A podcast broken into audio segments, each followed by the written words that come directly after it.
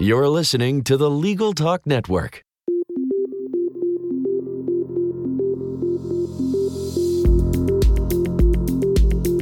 Hello, I'm Bob Ambrogi. And I'm Monica Bay.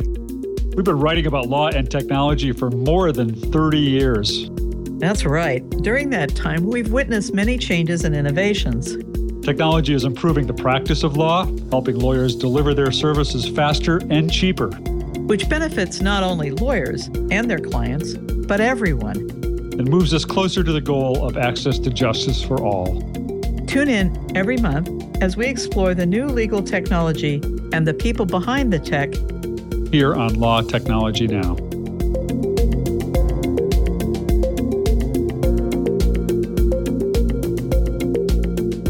Welcome to Law Technology Now on the Legal Talk Network. This is your host, Bob Ambrogi. My guest today is Tom Bruce, the director of the Legal Information Institute at Cornell Law School in Ithaca, New York. This year is the 25th anniversary of the Legal Information Institute. My, how time flies. And we're going to be talking to Tom about the history of the LII and uh, what they're up to now. So, Tom Bruce, welcome to our show. Oh, thank you, Bob. It's great to talk to you. And um, thinking about this, and I'm wondering how it's going to be possible for me not to sound like an old fogey in, in talking about the origins of the Legal Information Institute, because the world has so radically changed uh, since you guys got started that I'm worried about falling into sounding like uh, you know my grandparents talking about when I was a kid. But I wondered if you could maybe kind of set the stage for us for what the legal information world looked like uh, 25 years ago before the LII got started. first of all, Bob, I have to tell you that I, I share the same set of concerns about, about, aging out of this. Uh, actually, it's funny because you're putting your finger right on, on one of the things that I think that I am actually proudest of, and, and, and that I know that Peter Martin, my, my co-founder, is as well. Uh, when we came on the scene in 19, well, when I first started working in law schools in 1998, and then leading up into 92 when we actually started the Institute, it was very clear that it was not just that there was a commercial monopoly on legal information distribution, actually, really in those days, more of a duopoly between LexisNexis and, and what was then West Publishing but that there was a nearly complete intellectual monopoly as well. It was, you know, no one outside those companies was really thinking about those issues very much. Nobody had data to work with. There was really not much opportunity until the internet came along for anyone to say, well, hey, we could try something different here. Uh, it was just too expensive to do. It was too hard to get your hands on source material. There was no distribution mechanism really by which you could get it in front of the public. And so, you know, that was the state of things. You had two very large, very successful, uh, and actually very good commercial providers, but there was really no demonstrable alternative to whatever they chose to do. And for the most part, what they had chosen to do was go a mile wide and an inch deep. Lawyer oriented legal information services have always had comprehensiveness as their first goal. Uh, and that's a very expensive thing to maintain, and it doesn't leave you a lot of room to go deep on certain kinds of things. Well, and you make this point, but their focus was on providing legal information to lawyers, but nobody was really thinking about making legal information available to the public at large. Yeah, and you know, to tell you the truth, Bob, I think initially I'm not all that sure that we were either uh, which is to say, it wasn't that we went into this with a huge sense of mission on behalf of the public, much as much as our views on that have, have evolved over a, a long period of time. It was that we wanted to play, right? I mean, a lot of it was just hot rodding. But we weren't hot rodding for long before we discovered that there was just this enormous sort of latent need for this stuff out there, and that it didn't fall into the categories that you might have expected, and, and it still does not, even now that more than 50% of the people who make use of legislative information on our site or on legislation.gov.uk or a number of others that we're familiar with, you know, the majority is now non lawyer. So, what we very quickly became aware of was that there was this very significant audience that was not lawyers and was not people that lawyers imagine would use a system like ours, which is to say, uh, you know, quote unquote, ordinary citizens uh, having episodic traumatic encounters with the legal system of one kind or another, but was instead non lawyer professionals, uh, people who were making continuous professional use of law, uh, but were not themselves lawyers. So, you know, the obvious examples of, of people like that are police officers or journalists. But, you know, uh, let your mind open up a little further and you start thinking about people like uh, hospital administrators looking at public benefits law, law enforcement training people, and, you know, ultimately pretty much anybody and everybody in regulated business, which is pretty much anybody and everybody in business. Yeah.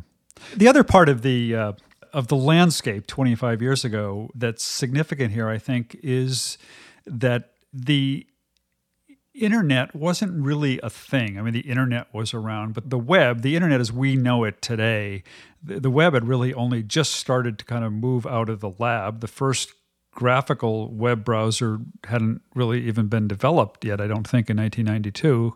I know you, you developed one in 1993, and Marc Andreessen's browser came out in 1993, Mosaic. And this idea of getting legal information on the internet uh, hadn't really come along. I mean, there, there, there wasn't legal information on the internet at that point, or there, there might have been some rudimentary sources through FTP sites or whatever. But what we think of today as access to legal information, nobody had thought of at that point. And it seems to me that you and Peter were really pioneers in, in, starting to think about that.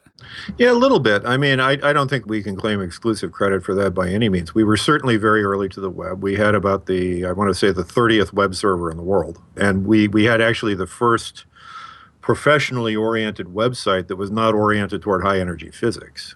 You know, everything out there. We had the first legal website, too. Yeah, no, absolutely. Yeah. Uh, you know, so Peter had been working extensively at that point, uh, experimenting, putting teaching materials and other kinds of resources, uh, statutory supplements for classes and that kind of thing, into CD-ROM form. So hypertext was a thing that we knew about. And I remember sending a, a, very early memo to the dean of the law school here. I think it had to do actually with buying my time out from my day job at that point uh, that said that given the fact that the web was bringing this hypertext technology and that the internet had this reach, we could see some very interesting things potentially going on in, in legal information distribution. But as I say, we started out hot rodding. We put up portions of the U.S. code in Gopher, if, if, if you're old enough to remember that. Uh, I may be the be, only one listening yeah, to you right now. Who hears this, who, who knows that. Uh, you know, we did that because it was a great format in which to do stuff that was essentially hierarchical, and the statute book was like that. And so we did it with Title 17. I, th- I think the web stuff was the third thing that we did. We had, we had done a series of CD-ROM uh, statutory supplements for courses. It was stuff like the federal rules before we ever did anything online. But yeah, I mean, we saw that there was an opportunity there. We had been preceded by Cleveland Freenet was distributing Supreme Court decisions as early as I want to say it was pre-Hermes, so it was it was like 1989 or so. They were taking typesetting files, they were taking ATEX files from the court and transforming those and, and, and, putting them online. ATEX was a typesetting composition system uh, known to lawyers or, or, or, lawyers who were around at that time as Xywrite. Uh, that was a, a, word processing program that was actually based on, on ATEX. So they'd done it, and there'd been a couple of other fitful efforts to distribute limited amounts of stuff, but that was really about it. And Hermes, for those who don't know, was what? Oh, Hermes was the Supreme Court's program for doing rapid distribution of Supreme Court opinions to a very, very limited population of subscribers. I think there have never been more than about 20. Uh, most of them were major news organizations. So it's the legal publishers plus the New York Times plus a couple of other newspapers. We joined the subscriber roster, I want to say, in 94 or 95. This was well before the Supreme Court ever had a website of its own. I think at least a decade before the court had its own. Oh, yeah, absolutely. I mean, I think the Supreme Court started working on their website around 98, 99. So we had had one up yeah. for six or eight years before they did. Yeah. So, what was the original mission and, and how did you get started? Where did the money come from? Where did the resources come from? Uh, the resources originally came from a grant that we got through an organization called NCAIR, the National Center for Automated Information Retrieval. And, and one of the more amusing ironies of our existence. Uh, is that we were actually paid. Uh, we, our, our, startup was actually paid for by Lexis royalties. Uh, NCAIR had been started by Lexis at a time when they were still in the in, having to very very heavily lobby judges to get them to release opinions to them for online distribution. And one of the sweeteners was they said, well, we'll put any royalties aside and use it to set up this foundation that will help with information projects in, in law and accounting, I think it was. So we had a pretty substantial startup grant from them that was was enough to buy out my time and to fund us for, for a year or so. But but really, pretty much since then, that lasted us I think about two years. But ever since then, uh, we have been to varying degrees uh, on the books of the Cornell Law School. We are now mostly off, but it has been Cornell that has footed the bill for this thing uh, really right along.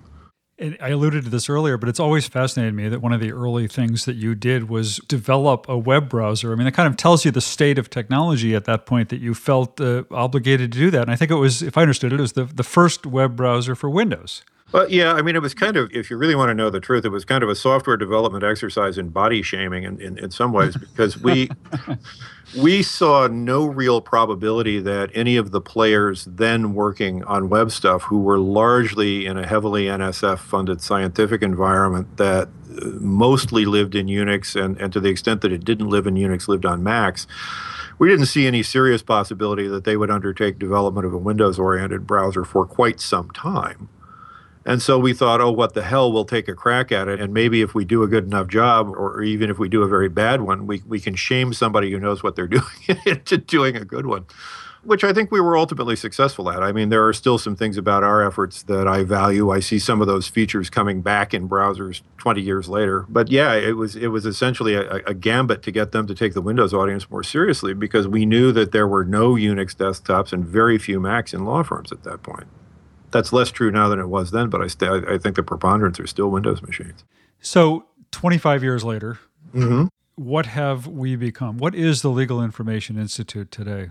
Well, uh, it's an interesting question. We're, we're a number of things, but what I think we mostly are, and, and it is what we've always intended to be, which is first and foremost a creative space in which to work on legal information distribution problems particularly for non-lawyer audiences, but with lawyers there as well. I mean, we we think about everybody. So how has that shifted? I don't think that 25 years later, at least in the United States, we have a problem with what I would call legal information availability. Lots of people can put legal information online. Many people have it's a matter of time before the, the output of pretty much every court in the United States, every legislature in the United States is available. And yeah, I know that there are people who will raise questions about copyright barriers and that sort of thing. But from a technical point of view, there's nothing standing in the way, and it's reasonable to expect that within a very few years, uh, everything that anybody could possibly want will be somewhere on the web.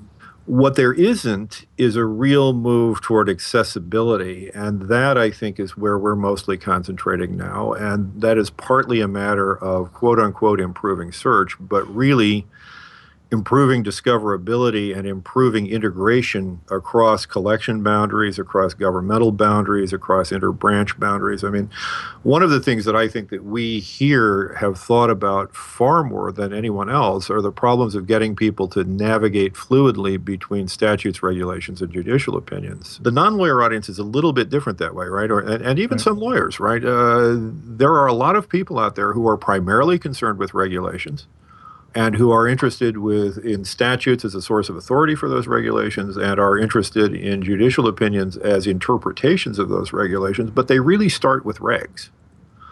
And their questions basically revolve around compliance.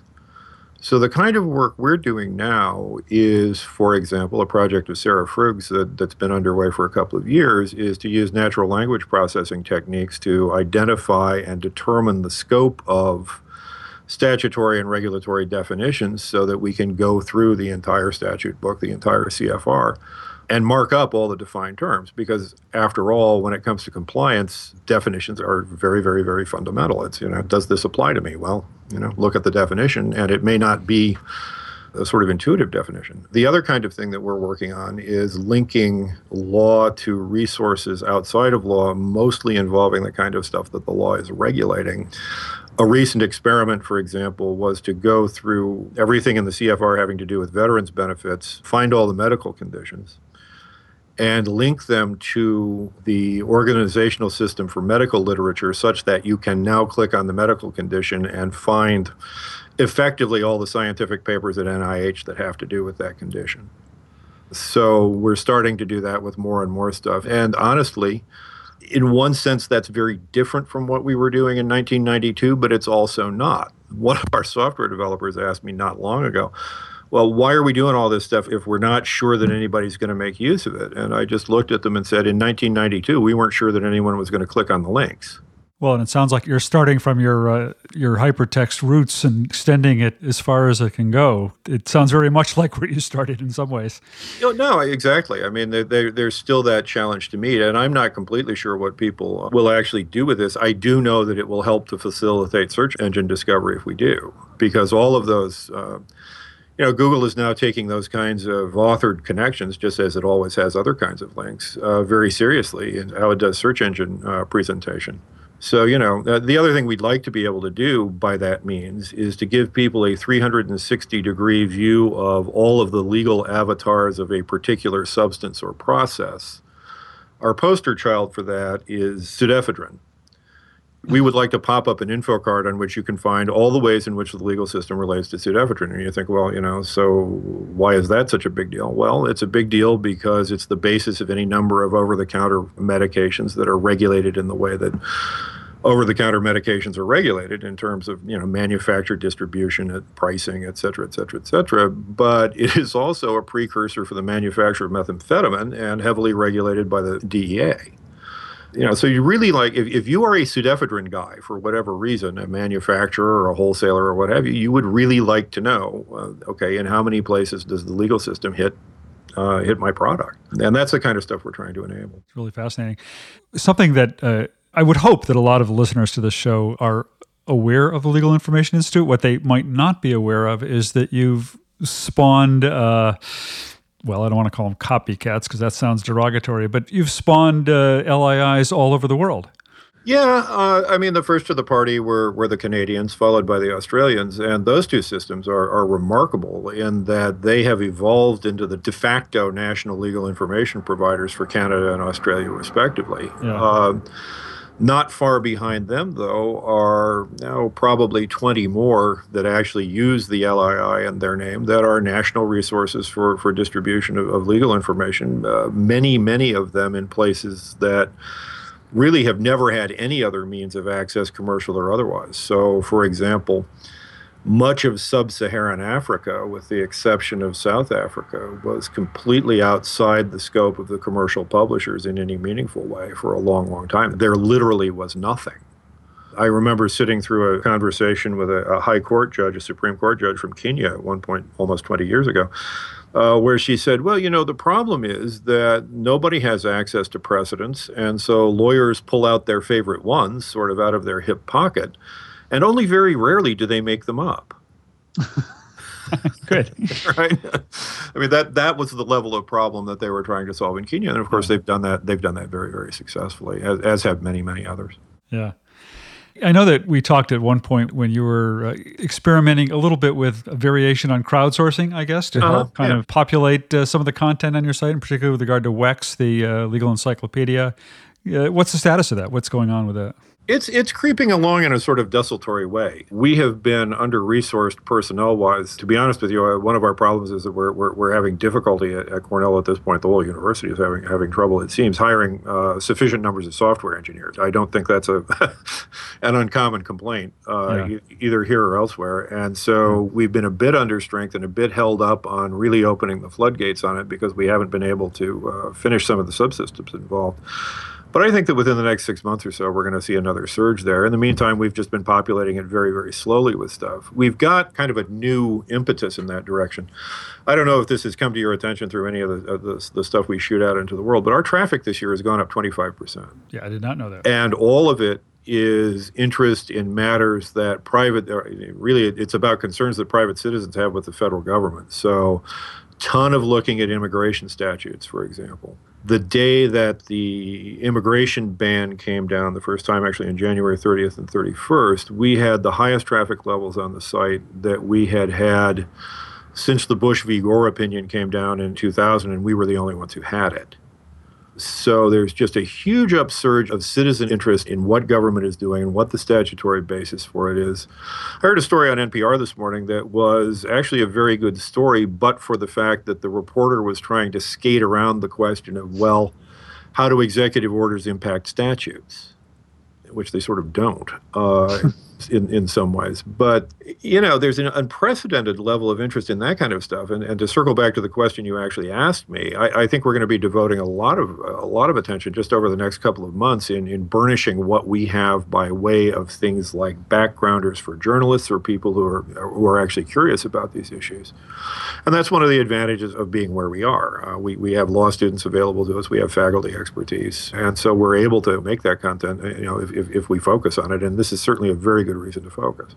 A piece of news that came along last year was that you've become the new home for the uh, Oyez archive, uh, SCOTUS recordings and materials. Yep. Uh, can you, uh, I'm not sure everybody knows what that is or what that means. I mean, could you fill us in a little bit on what that is and what you're doing about that now? Okay, so what Oyez is, is, uh, you know, I'm, I'm honestly sitting here uh, blanking on when it was actually started, but not long after we were. I mean, 1996, Gold, I think. Yeah, Jerry Goldman, who, who started it up at that time at Northwestern. I'm cheating because I have an article in front of me, but. Uh, he was he was early to the party anyway, and ran it at Northwestern successfully for many years. And it moved to Chicago Kent a few years back. And and with Jerry's retirement, he was looking for a safe, secure, and stable home for it. And so it came to us, partly through Jerry's uh, generosity and, and partly through generosity from our friends at Justia, Tim Stanley and, and their crew. Uh, they had actually been providing the technical infrastructure for it for several years at the time of transfer.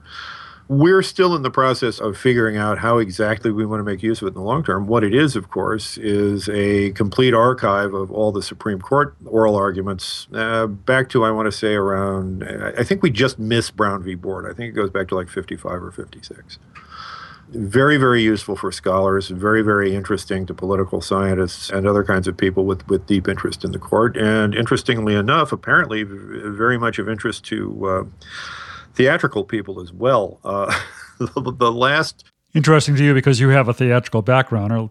I do, and uh, I got an email one day from Jerry saying, "Well, there's this guy uh, out at Portland Rep. Who, they're doing Roe, the the Roe play, the Roe, Roe v. Wade play, and they want permission to use the audio recordings."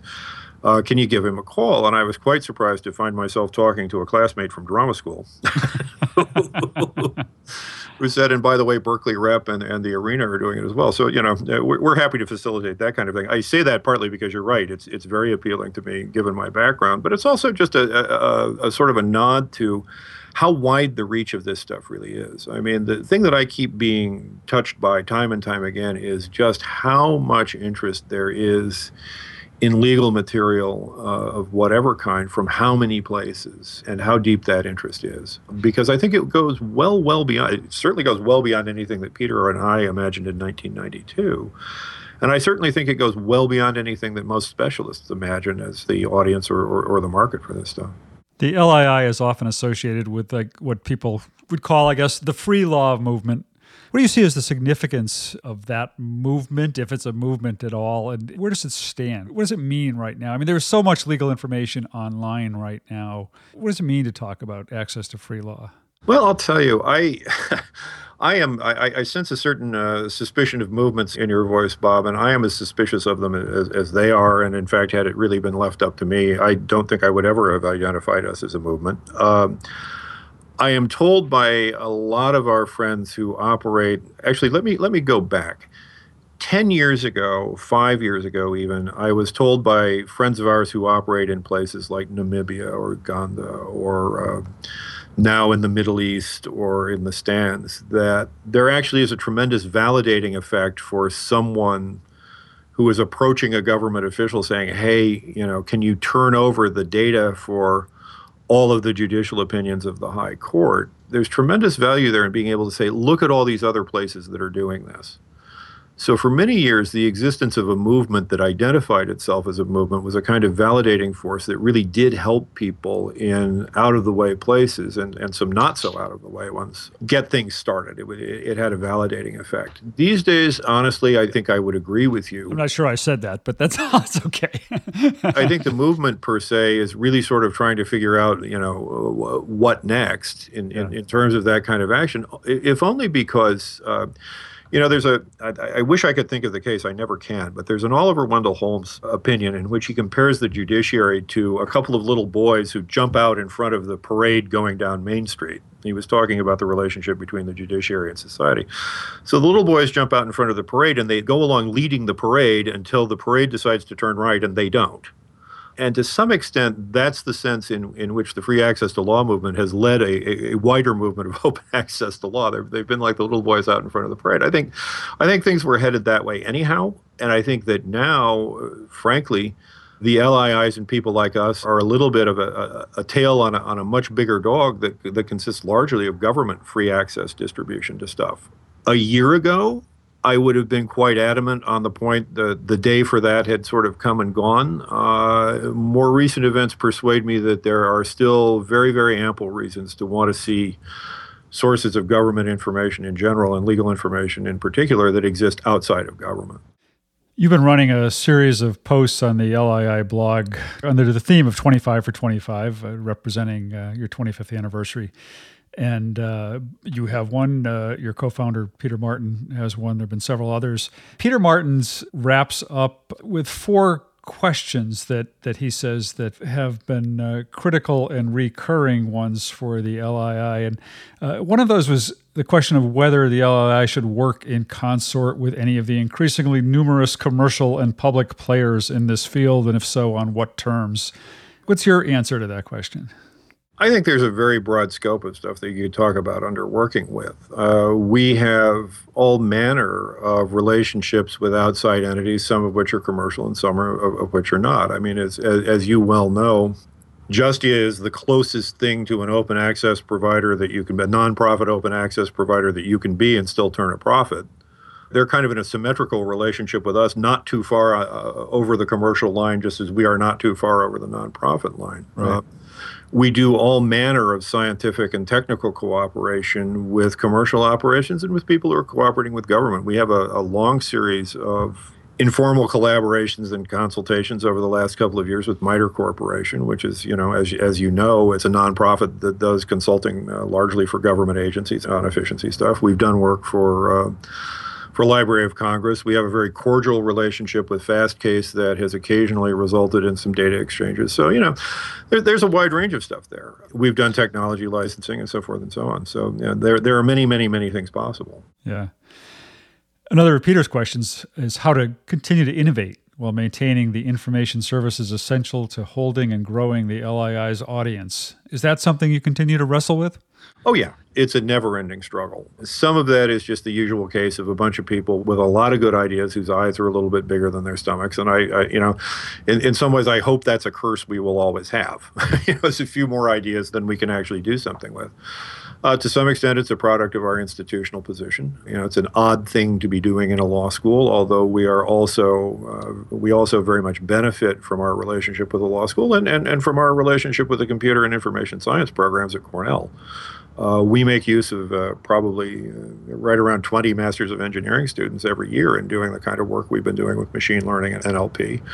These are all guys who are uh, guys, I say, but it's it's mostly women actually who are who are touching down between careers at you know Cisco and, and careers at Amazon uh, to pick up a master's degree, and they're fantastic. So we we benefit greatly from that it is a challenge for us to maintain the kind of pace that we have been in the past. In 1992, just to, to put bookends on this thing, Peter Martin could sit down on a snowy afternoon with, you know, Two Pesos v Taco Cabana and mark up a Supreme Court opinion in HTML, be the first person on earth to have done that, get internet wide attention for it the next day, and, and go on about his business. Uh, these internet wide attention wasn't very wide in those yeah, days. Yeah, I know it was about six guys, but uh, still good. You know, yeah, but these days, in order to do something that makes a comparable splash, we're talking about investments of three years of time from teams of 10 and 12 Masters of Engineering students, plus uh, staff software developers and so forth and so on. So it's got to be a, there's more overhead involved and the challenges are greater. But on the other hand, we're tackling really big problems that we never would have thought would have been within our grasp, you know, a quarter century ago.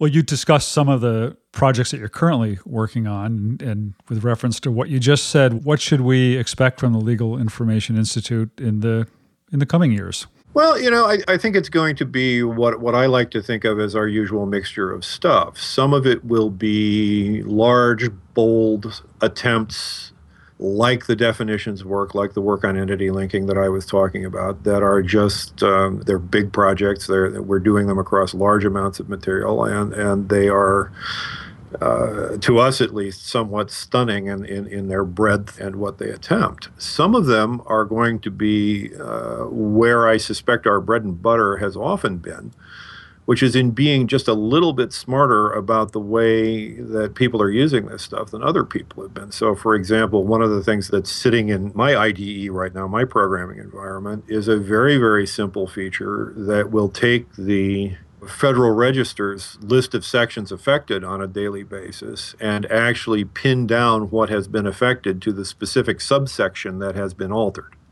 And you think, well, why would anyone care about that? And I will remind you that Section 1 of Title 26 of the CFR runs to 13 printed volumes. And yet, if you look at the list of sections affected because you're trying to track a legislative issue or a tax issue or a regulatory issue, uh, that is all the help you would get. So we look around for little opportunities like that to just make things functional with electronics that were never functional, were never all that functional in print. And if you look at a lot of the finding aids for federal statutes and federal regulations, uh, there's work there for us to do uh, for as long as we want to do it. Tom, I've held you longer than I promised I would, but uh, before we wrap up, is there anything else that you wanted to talk about with respect to the LII that we, we haven't had a chance to talk about? Well, uh, no, no, Bob, you, you have been your usual thorough self. Uh, I'm not sure this is the vehicle to do it, but I would certainly like to say thanks to the 32 million or so people who used us last year and, and encourage them to continue to do so and to, and to hope that we can continue to surprise them with a few magic tricks. Well, I hope all 32 million of them will download this episode and listen to it because that would be very good for our advertising. Yeah, and if, um, they send, if they send me a buck, I wouldn't object either. I didn't even ask you about support. I mean, do you look to users to help support the site? We do. Uh, we do. We run a large fundraising appeal in, in December. We also run one uh, close to the end of the Supreme Court term, but you know you can go there and donate anytime. We've been moderately successful at that. I, I, I wish I could say we had we had been more so. Uh, it's interesting trying to do that. We look very much toward Wikipedia for guidance with what they've done because I think they've been very successful, but they've done it with a, a much larger user base than we have. So user support now accounts for, I want to say, just under 20% of our budget. Well, I, I would, for one, thank you for everything you've done. I, I think the world of legal information today might not be what it is had you not kind of set things in motion. I, I think you're being a little bit modest and not acknowledging the extent to which you did set a lot of this in motion. Uh, you really were maybe you don't like the word pioneer, but you guys really, really were pioneers, really were trailblazers at the time, and it's it's uh, just been phenomenal what you've done over the years, and I applaud you for that for 25 years of success. Well, that's very kind of you, Bob. I mean, my feeling has always been that it, you know, it's steam engines when it comes steam engine time, and I think sooner or later somebody else would have done it. But we've always been pleased to be the first. yeah, it's good. So, Tom, thanks a lot, and uh, congratulations uh, and uh, best wishes on the next 25 years. Oh, thanks. It was a pleasure. Good to talk to you. Good talking to you. And uh, that wraps up this episode of Law Technology Now. Thanks to everybody for listening. Thanks to everybody at the Legal Talk Network for uh, helping produce the show. See you next time.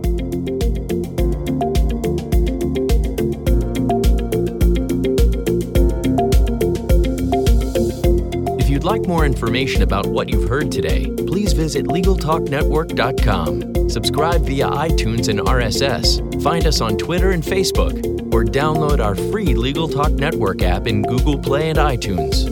The views expressed by the participants of this program are their own and do not represent the views of, nor are they endorsed by, Legal Talk Network, its officers, directors, employees, agents, representatives, shareholders, and subsidiaries. None of the content should be considered legal advice. As always, consult a lawyer.